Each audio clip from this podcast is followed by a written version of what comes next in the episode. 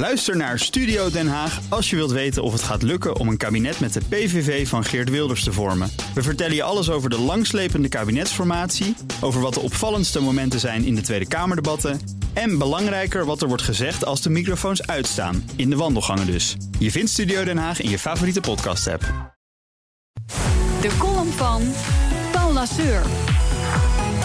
Bill Gates werd dit weekend ontroond als rijkste man ter wereld. Ruim vier jaar lang bekleedde de Microsoft-oprichter die hoogste positie op de Bloomberg Biljonairsindex. Maar vrijdag werd hij voorbijgestreefd door de oprichter en hoogste baas van Amazon, Jeff Bezos. Na meevallende kwartaalcijfers schoot de beurskoers van zijn webwinkelbedrijf met 13% omhoog. En dat leverde Bezos een vermogensaanwas op van meer dan 10 miljard dollar. Binnen een dag. Tot bijna 94 miljard in totaal. De magische grens van 100 miljard dollar komt nu wel heel snel dichterbij. Het gat met de nummer 2, Bill Gates, bedraagt intussen 5 miljard dollar. Maar die zal daar niet wakker van liggen. Zijn vermogen groeit sneller dan hij het kan weggeven aan goede doelen. Dat zijn nog eens luxe problemen, waar u en ik niet vlug mee te maken zullen krijgen. Het is immers maar weinigen van ons gegeven om in een mensenleven zo'n gigantisch privévermogen te vergaren.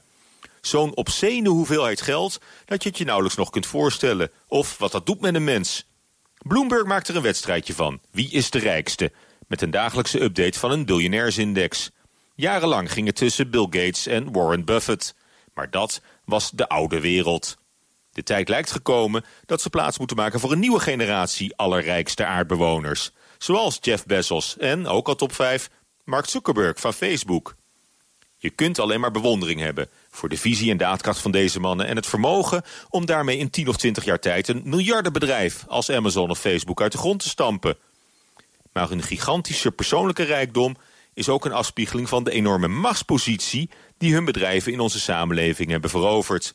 En die snelle opmars van big tech ondernemingen... is iets waar we ons grote zorgen over zouden moeten maken. Het zijn de nieuwe wereldmachten.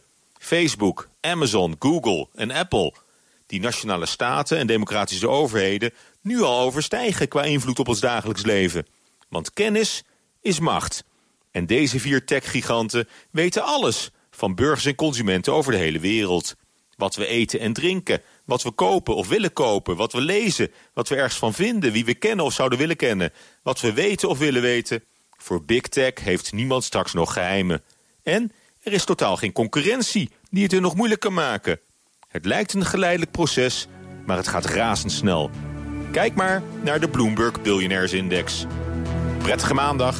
En dat ook Diana Matroos vind je in de BNR-app. Ja, inderdaad. Je kunt live naar mij luisteren tijdens de Big Five. Ook handig in de BNR-app. Breaking nieuwsmeldingen, maar ook het allerlaatste zakelijke nieuws. En je vindt in de app alle BNR-podcasts, waaronder Wetenschap Vandaag. Download nu de gratis BNR-app en blijf scherp.